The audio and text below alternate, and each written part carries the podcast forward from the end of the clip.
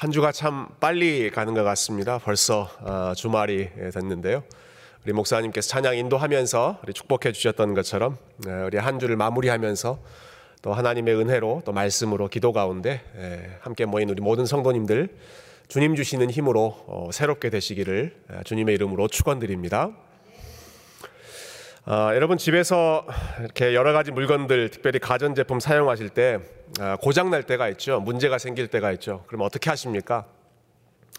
어, AC 에어 컨디셔너가 갑자기 문제가 생긴다든지, 아니면 갑자기 히터가 어, 멈춘다든지, 예, 잘 돌아가던 세탁기가 안 돌아간다든지 하면 어, 어떻게 예, 조치를 취하십니까? 예, 일단 한번 차, 발로 차봐야죠. 발로 일단 한 두세 번 차보고 어, 정신을 다시 차리는지 어, 봐야 되고요. 요즘 같은 때는 문제 생기면 예, 유튜브로 검색해 보면 좀 간단하게 알 수 있는 것들은 굉장히 잘 어, 설명이 되어 있는 것 같아요. 유튜브를 찾아보거나 아, 아니면 사용 설명서 이런 매뉴얼 이렇게 보면 그런 문제가 생길 때 제일 먼저 하라고 이렇게 recommend 하는 게 있습니다. 아, 뭔지 아십니까? 어, 전원을 껐다 켜봐라 어, 이렇게 전문 용어로는 리셋 하라고 하죠. 어, 일단 전원을 한번 껐다 켜보면 어, 이게 다시 정리돼서 자동적으로 또 컴백할 때가 참 많이 있습니다. 어, 컴퓨터도 마찬가지죠. 컴퓨터를 사용하다가 프로그램이 깔리고 또 바이러스가 막 침투하고 그러면 이 컴퓨터를 원래의 상태로 되돌리기 위해서 하는 것이 처음 살 때 그 factory setting이라고 하죠. 처음 살 때로 원상 복귀시키는 것. 그렇게 하면 어, 컴퓨터를 이전처럼 음, 정상적으로 잘 사용할 수가 아, 있습니다. 저희가 지난 금요일에 노아의 홍수 사건 우리 김지일 목사님 통해서 같이 배웠습니다. 여러분 노아의 홍수 사건은 하나님께서 이 세상을 리셋하시는 사건으로 보면 정확합니다. 예. 아, 사람들이 생각하는 것마다 악한 것뿐이었고 어, 그 사람들의 죄가 온 땅을 다 뒤덮고 있을 때 안 되겠다. 한번 리셋해야겠다라고 하나님께서 마음 먹으신 것이죠. 그래서 홍수로 온 세상의 죄를 다 씻으신 다음에 예, 노아와 그 가족, 아, 당대 의인이었던 그 가족을 통해서 하나님께서 새롭게 시작하시고자 하셨던 것이 노아의 홍수 사건이었습니다. 아, 그래서 노아의 홍수 그 사건이 다 일어난 이후에 하나님께서 노아에게 다시 주시는 명령들이 창세기 9장에 보면 나오는데 그 명령들이 이런 명령이었습니다. 아, 너희는 땅에 충만하라, 아, 땅을 정복하라, 온 땅에 생육하고 번성하라라고 하는 어, 그 처음 그 창조의 명령을 다시 주십니다. 무슨 말이겠습니까? 아담에게 주셨던 명령을 다시 노아를 통해서 시작하시면서 이 땅을 리셋하겠다 아, 하는 그 하나님의 마음이셨던 것이죠. 아, 그렇지만 아무리 스위치를 껐다 켜도 어, 또 아무리 컴퓨터를 리셋하고 다시 프로그램을 깔아봐도 예, 다시 바이러스가 깔리고 어, 그 기능이 쇠퇴할 때가 아, 대부분입니다. 예. 노아의 홍수를 통해서 한 번 더 리셋한 이 세상에도 다시 죄가 확산되기 시작했고 어, 그 죄가 오히려 더 절정에 다다른 예, 그러한 사건이 오늘 우리가 함께 읽었던 이 바벨탑 사건입니다. 예, 창세기 3장부터 시작한 그 죄의 강도 그리고 죄의 깊이 확산 아, 이것이 얼마나 뿌리 깊게 자리 잡았는지 노아의 홍수로도 한번 리셋해도 안 되고 아, 바벨탑 사건까지 결국은 다다르게 되었다 아, 하는 것이죠. 자, 이 바벨탑 사건이 어떻게 시작됐는지 어, 우리 잘 아는 내용이지만 한번 꼼꼼히 살펴보십시다. 1절부터 3절 먼저 제가 다시 읽어보겠습니다. 1절 보시면 1절부터 3절입니다. 온 땅의 언어가 하나요 말이 하나였더라. 이에 그들이 동방으로 옮기다가 신할 평지를 만나 거기 거류하며 서로 말하되 자 벽돌을 만들어 견고히 굽자 하고 이에 벽돌로 돌을 대신하며 역청으로 진흙을 대신하고 예. 그 바벨탑을 쌓게 된 배경이 이렇게 설명되어 있는데요. 어, 크게 세 가지 내용을 우리가 살펴볼 수 있을 것 같아요. 처음에는 언어가 하나고 말이 하나였다. 예, 이것은 사람들이 한 마음이었다라는 것이겠죠. 사람들이 의사소통에 지장 없이 예, 서로가 어, 잘 의사가 의사소통이 되는 아주 평화로운 상태였다라는 것입니다. 그리고 두 번째는요, 사람들이 동쪽으로 계속 이동하다가 신할 평지를 만났다. 신할이라고 하는 지역에 있는 평평한 땅, 평지, 예, 그 땅은 두 개의 큰 강이 아, 만나면서 아주 비옥한 그런 지역이었습니다. 아, 그러한 평야, 그러한 평지를 만나서 사람들이 거기서 정착하기 시작했습니다. 그리고 세 번째는 기술의 발전이 일어나죠. 아, 그 이전에는 무거운 돌 옮겨서 건물을 쌓고 그리고 겨우 진흙 이렇게 덮어가면서 어, 그 층층마다 올렸지만 이제는 어, 돌이 돌이 아니라 벽돌을 구울 수 있는 기술이 만들어지고 그리고 그 벽돌을 하나하나 아주 견고하게 역청으로 어, 접합시킬 수 있는 연결할 수 있는 그런 기술이 발전되었습니다. 그러니까 이 세 가지 상황을 보면 아, 굉장히 좋은 환경입니다. 언어가 하나였다. 사람들의 마음이 하나였고요. 그리고 평지에 정착하기 시작했다. 그리고 기술이 발전되었다. 예. 아, 일종의 태평성대, 예, 모든 것이 잘 조화롭게 이루어지고 있는 그러한 좋은 조건의 상황이었습니다. 어, 여러분 이런 상황 예, 이렇게 문제도 없고 평안한 상황 그리고 기술도 잘 발전되고 있는 그런 상황이면 어, 사람들이 예, 어떤 생각을 하게 될까요? 어, 이런 상황에서 어떤 생각을 하고 어떤 일을 하면 좋겠습니까? 이렇게 좋은 것을 주신 하나님을 찬양하고 어, 하나님을 높여드리면 얼마나 어, 좋겠습니까? 어, 오늘 저와 여러분이 시작할 때 찬양했던 것처럼 어, 이 아까 은혜 찬양 처음 가사가 어떻게 됐죠? 내가 지나왔던 모든 것들이 예, 하루의 삶, 아, 아침에 자고 어, 또 어, 눈을 뜨는 것이 모든 것이 다 하나님의 은혜였습니다. 모든 것이 은혜였습니다. 이렇게 언어가 하나였으니까 그 한 입으로 하나님을 찬양하고 그 좋은 기술로 어, 그, 그 기술을 주신 하나님께 영광 돌렸으면 얼마나 좋았겠습니까? 많은 이 좋은 상황에서 사람들의 마음은 하나님을 향해서 가까이 나아가는 것이 아니라 오히려 하나님으로부터 멀어지는 쪽으로 어, 신속하게 달려가기 시작했습니다. 어, 참 상황이 좋고 환경이 좋으면 예, 하나님을 높이는 쪽으로 어, 나가면 좋겠는데 우리 성경의 역사를 보면 예, 하나님을 높이는 쪽보다 그 좋은 환경에서 자기 자신을 높이는 쪽으로 나아가는 것이 훨씬 더 흔하게 일어났던 모습입니다. 광야에 있을 때보다는 평야에 있을 때 사람들이 범죄하기 쉬웠고요. 어, 곤고할 때보다는 곤고할 때는 긴장하고 엎드리고 그렇지만 평탄해지고 어, 평화로울 때 모든 것이 순탄해 보일 때 사람들은 땀만 먹기 시작한다. 바벨탑 사건을 통해서 다시 한번 우리가 배울 수 있는 아, 영적인 원리이죠. 아, 자, 그 상황에서 이 사람들이 어떤 마음 먹었는지 우리 4절 한번 같이 읽어 보실까요? 자, 4절입니다. 시작. 또 말하되 자 성읍과 탑을 건설하여 그 탑 꼭대기를 하늘에 닿게 하여 우리 이름을 내고 온 지면에 흩어짐을 면하자 하였더니 자, 이 사람들이 어, 계획한 것은요. 그 좋은 기술 가지고 성읍을 만들자, 예, 도시를 만들자라고 하는 것이었고요. 그리고 높은 탑을 쌓아보자라는 것이었습니다.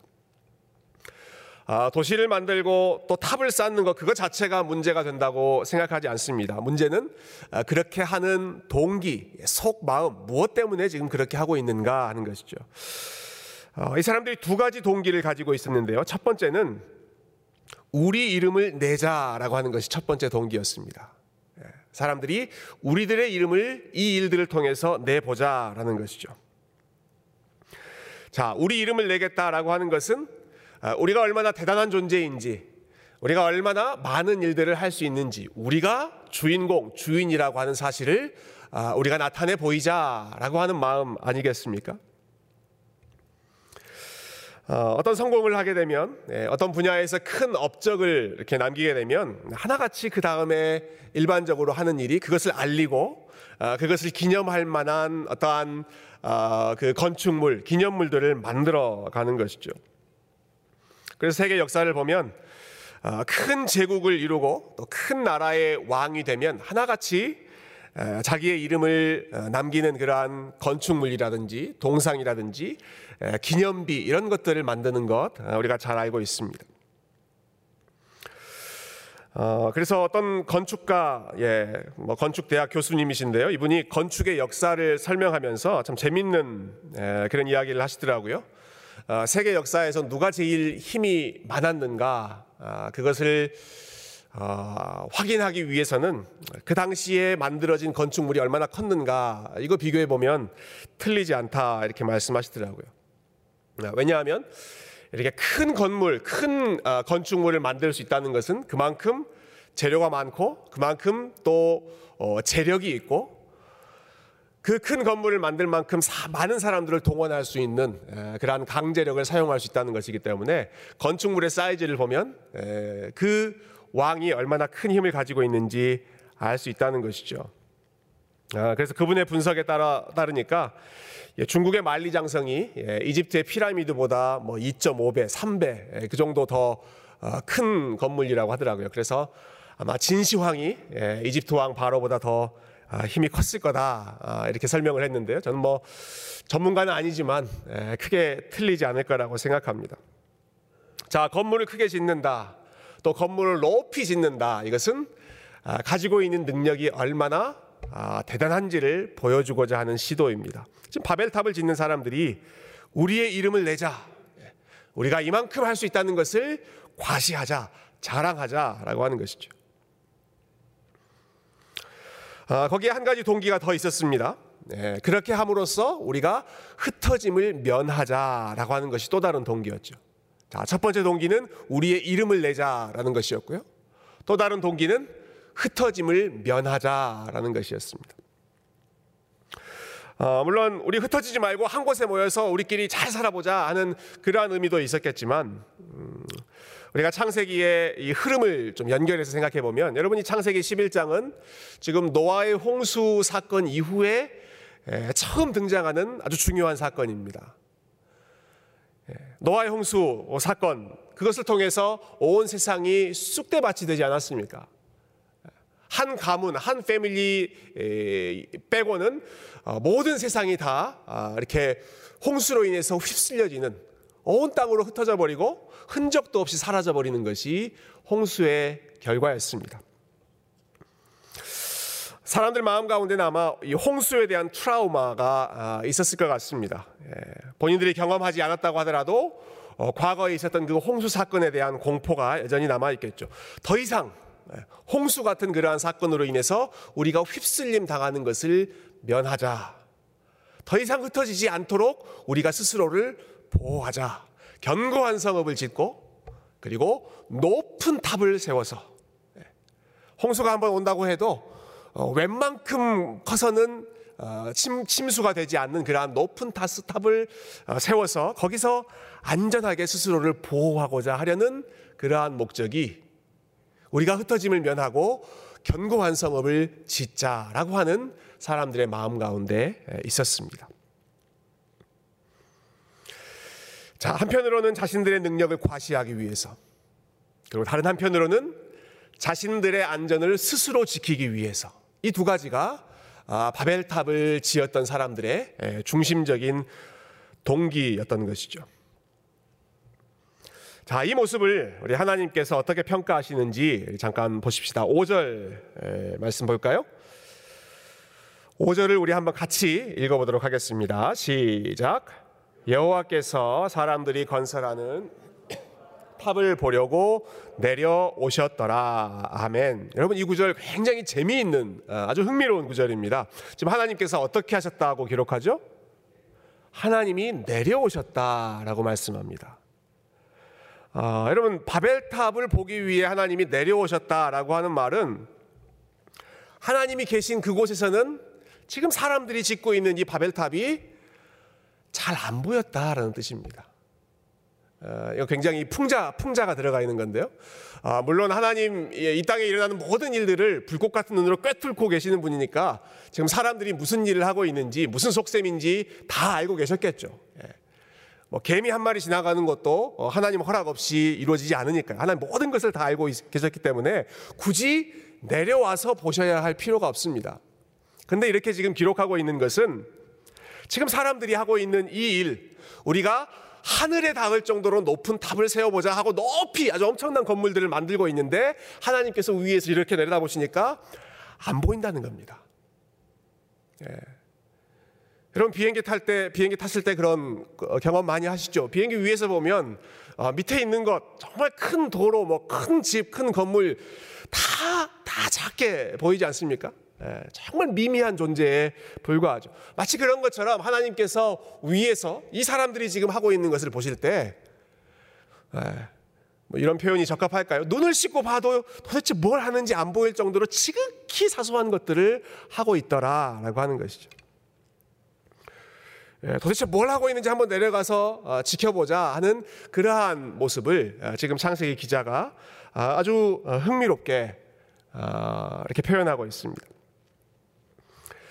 여러분 학교 다닐 때 배웠던 그 시조 중에 이런 시조 기억나지 않으세요? 태산이 높다 하되 하, 역시 공부들을 다 열심히 하셨어요. 네. 태산이 높다 하되 하늘 아래 뇌이로다. 네. 그 다음은요? 아, 야. 저는 모를 줄 알고 물어봐 여쭤봤는데 오르고 또 오르면 예, 못 오를 것 없건만은 예, 뭐 올라보지도 않고 예, 높다고만 하더라 뭐 이런 이런 취지의 그러한 예, 시조였죠. 예. 태산이 높다 하되 하늘 아래 뇌이로다. 예.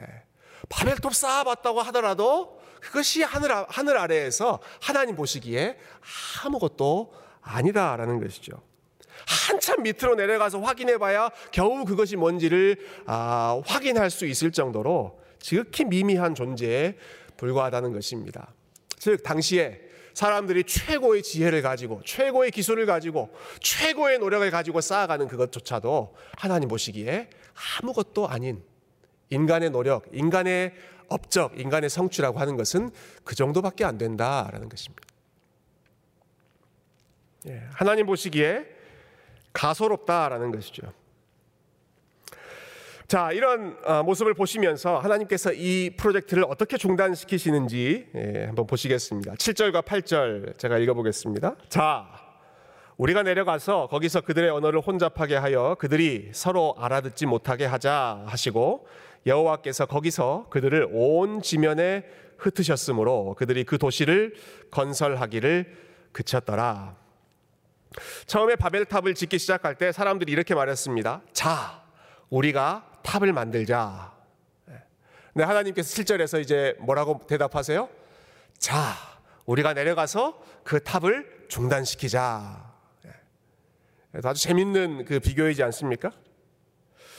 어, 그런데 이때 하나님께서 말씀하실 때 이런 표현을 쓰시죠. 자, 우리가 내려가서 탑을 허물자. 이 우리라고 하는 단어, 어, 또 아주 신학적으로 중요한 단어입니다. 이 창세기 11장까지 어, 읽다 보면 그 하나님께서 그분 자신을 가리킬 때 우리라고 하는 복수 대명사를 사용하시는 것이 총 세 번이나 나옵니다. 제일 먼저 인간을 창조하실 때 우리의 형상도로 사람을 만들자 하시죠. 또 아담이 범죄한 이후에 아담을 쫓아내면서 이 사람이 우리 중 하나처럼 어, 선악을 알게 되었다라고 말씀하시고요. 그리고 오늘 본문에서 자 우리가 내려가서 자 내가 내려가서 쓸어버리겠다 그렇게 말씀하지 않고 우리가 내려가 보자 이 말씀은 어, 물론 아직까지는 이 삼위 하나님에 대한 설명이 충분히 나와 있지는 않지만 아, 그러나 그 하나님께서 어, 성부 성자 성령 삼위 하나님으로 존재한다는 그 힌트를 아, 이러한 표현들을 통해서 계속해서 보여주고 어, 계셨던 것이죠. 그렇게 내려오셔서 지금 탑을 쌓으려고 어, 일사불란하게 움직이고 있는 사람들을 어, 흩어버리시기 시작하시는데요. 그들을 흩어버리고 이 프로젝트를 중단시키는 그 하나님의 방법이 예, 어떤 것이었습니까? 네, 언어가 뒤섞이게 하는 것. 그 전까지는 한 언어로 자유롭게 의사소통했는데 이제는 어, 서로 예, 말이 통하지 않도록 그래서 답답해서 이, 이 계획이 진행되지 않도록 그렇게 함으로써 결국 이 사람들을 뿔뿔이 다 흩어버리시는 것이 예, 하나님의 response, 하나님의 반응이었습니다. 아, 글쎄요, 요즘 같았으면 굳이 하나님께서 이렇게 언어를 뒤섞는 예, 그런 방법까지 안 하셨어도 됐을 것 같아요. 요즘은 어떻게 하면 흩어집니까? 예, 코로나 발생 예, 소식 소식 나가면 흩어집니다.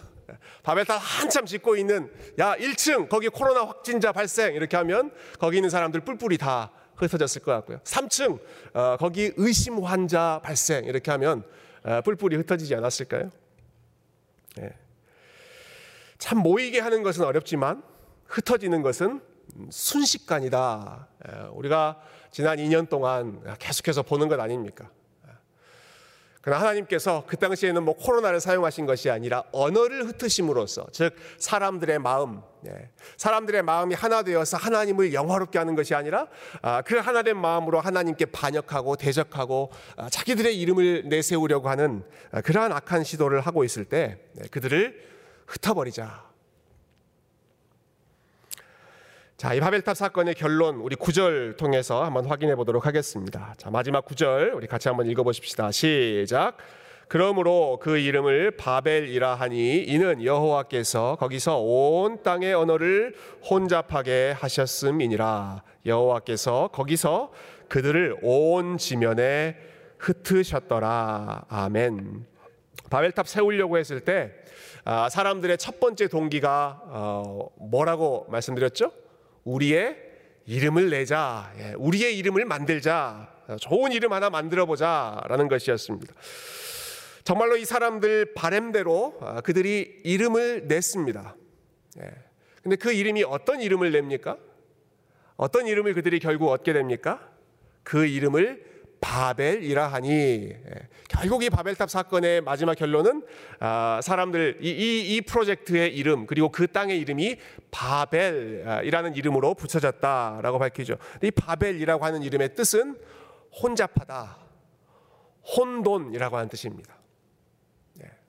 그러니까 사람들의 언어가 하나였을 때 하나님께서 내려오셔서 그것을 다 흩으심으로써 이제 언어가 뒤섞이고 사람들의 마음이 다 뒤섞이고 온통 뒤죽박죽 혼동스럽게 되었다. 예, 그것을 상징하는 단어가 바벨입니다. 예. 자, 사람들이 가지고 있는 지혜와 기술로 하나님을 대적하려고 하나님께 반역하려고 그렇게 온 힘을 모아서 어, 해봤더니 결국 그 끝이 어떻게 되었다고요? 바벨. 예, 그 결국은 혼잡스러움, 혼돈, 뿔뿔이 흩어지는 것이었다라는 것이죠. 이 사람들의 또 다른 동기, 흩어짐을 면해보자. 예, 그것이 그들의 동기였죠. 근데 결국 어떻게 됐습니까? 아, 하나님께서 그들을 다 흩어버리셨습니다. 예. 하나님께 맞서보려고 했지만 결국 그들의 시도가 아, 성공하지 못했다라는 것이죠.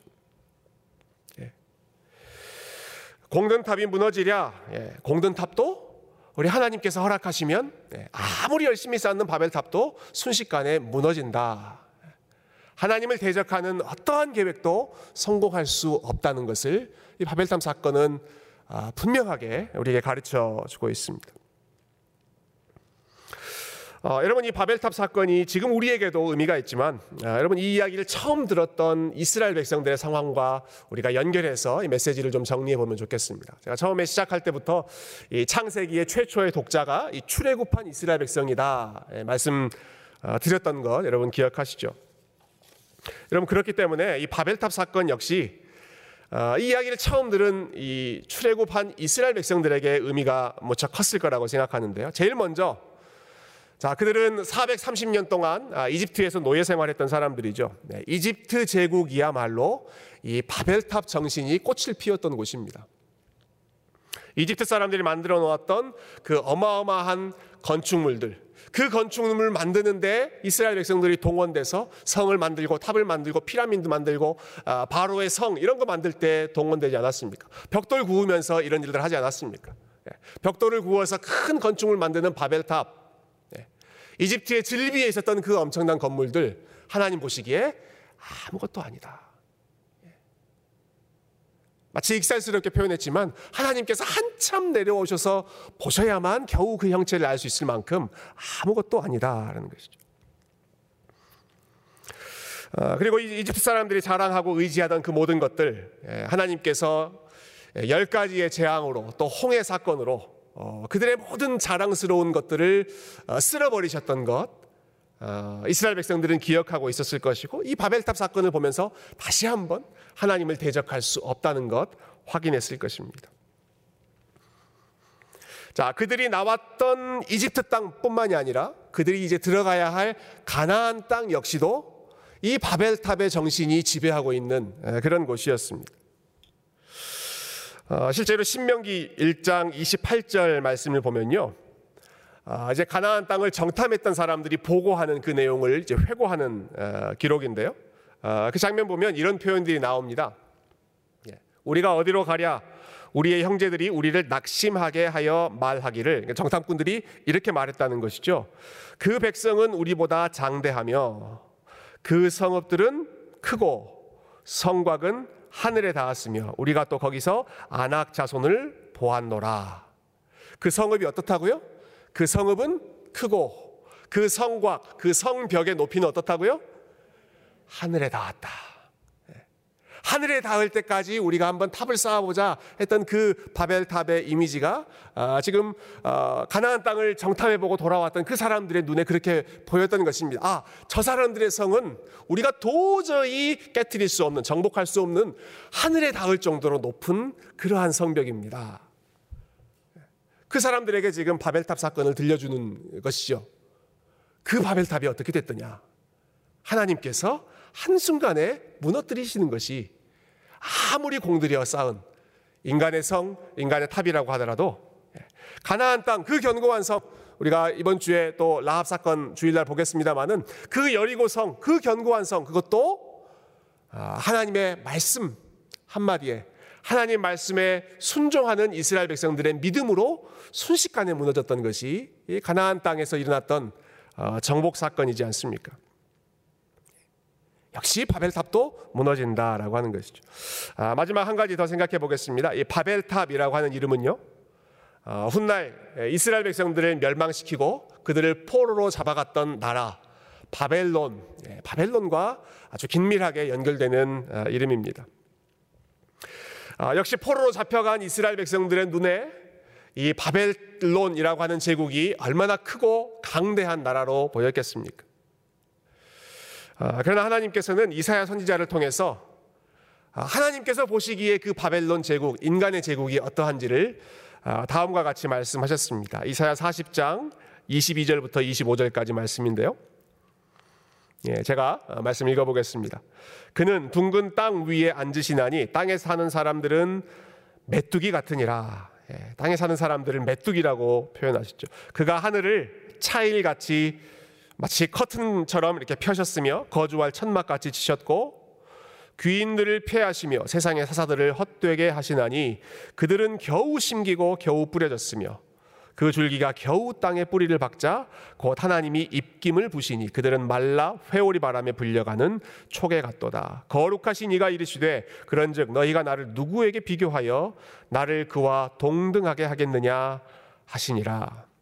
그 대단한 바벨론 제국조차도 어, 이스라엘 백성들이 보고 깜짝 놀랐던 그 엄청난 이집트 제국조차도 또 예수님 당시에는 예, 로마 제국, 인간이 만든 모든 제국, 그러한 제국들이 하나님 보시기에 한갓 메뚜기에 불과하고 하나님이 후 하고 부르시면 그 입김 한 방에 초계와 같이 사라져버리는 지푸라기에 불과한 것. 여러분 그것이 인간의 영광이고 그것이 인간의 나라이고 그것이 인간의 지혜라고 한다면 우리가 어떻게 하나님 앞에서 아, 우리의 그 작은 지혜, 작은 능력을 자랑하며 하나님 앞에 반역할 수가 있겠습니까? 사랑하는 성도 여러분, 어, 우리가 오늘 바벨탑 사건을 다시 한번 음, 살펴봤습니다. 이 바벨탑 프로젝트가 어떻게 시작됐고 그리고 어떻게 끝났는지를 아, 여러분 기억하시기를 바랍니다. 어떤 동기로 시작했고 그리고 어떤 상황에서 이 일들이 시작됐고 어떻게 끝났는지 좋은 상황이었습니다. 예, 하나님께서 주신 여러 가지 기술, 평화로운 그런 상황이었습니다. 그러나 그 순간에 하나님께 감사하는 것이 아니라 하나님을 대적하는 방향으로 나아갔습니다. 하나님께서 저와 여러분에게 허락하신 좋은 것들이 우리 하나님을 찬양하고 높이는 하나님을 섬기는데 가로막는 장애물이 아니라 그것을 통해서 우리 하나님의 은혜를 기억하고 하나님의 선하심을 더 풍성하게 누릴 수 있는 그러한 복된 은혜의 수단이 될 수 있기를 주님의 이름으로 축원드립니다. 여러분 이 사람들이 자기의 이름을 내려고 했던 것 기억하시기 바랍니다. 우리는 우리 스스로 이름을 내는 존재가 아니라 우리는 하나님의 이름을 내는 하나님의 이름을 높이기 위해 지음받은 존재이고 여러분 우리가 그렇게 할 때 우리의 이름은 하나님께서 크게 만들어 주십니다. 여러분 창세기 11장 이후에 우리가 다음 주에 아브라함 이야기 볼 텐데요. 아, 아브라함에게 주신 하나님의 약속이 내가 너의 이름을 창대하게 하겠다라는 것이죠. 바벨탑 짓는 사람들은 스스로 이름을 크게 만들려고 했지만 아브라함은 하나님께서 그의 이름, 하나님을 어, 따르고 하나님께 순종하는 주의 백성들은 하나님께서 그의 이름을 창대하게 하겠다. 스스로 이름을 내는 것이 아니라 하나님께서 이름을 위대하게 크게 만들어 주시는 하나님의 백성. 예, 마찬가지로 우리는 스스로 성을 쌓고 스스로 도시를 만들고 스스로 탑을 세워서 우리의 안전을 지키려고 하는 그러한 사람들이 아니라 우리는 하나님이 우리의 피난처이시고 하나님이 우리의 성이시고 하나님이 우리의 영광의 탑이시고 하나님이 우리의 모든 아, 안전이 되신다라고 하는 것을 고백하고 그분 안에서 안전하게 거하는 하나님의 자녀인 줄로 믿습니다. 우리가 잘 아는 시편 127편 말씀처럼 여호와께서 집을 세우지 아니하시면 세우는 자의 수고가 헛되고 여호와께서 성을 지키지 아니하시면 파수꾼의 경성함이 허사로다. 솔로몬이 고백했고 또 창세기 기자가 아, 이 바벨탑 사건을 통해서 분명하게 선포하고 있는 아, 이 귀한 진리를 다시 한번 우리 마음에 새기고 복음이 무엇인가 우리 하나님의 이름을 높이고 그리고 하나님을 우리의 피난처로 삼아 그분 안에 거하는 것. 이 복음의 삶, 이 믿음의 삶을 풍성하게 누리실 수 있기를 주님의 이름으로 축원드립니다. 함께 기도하겠습니다.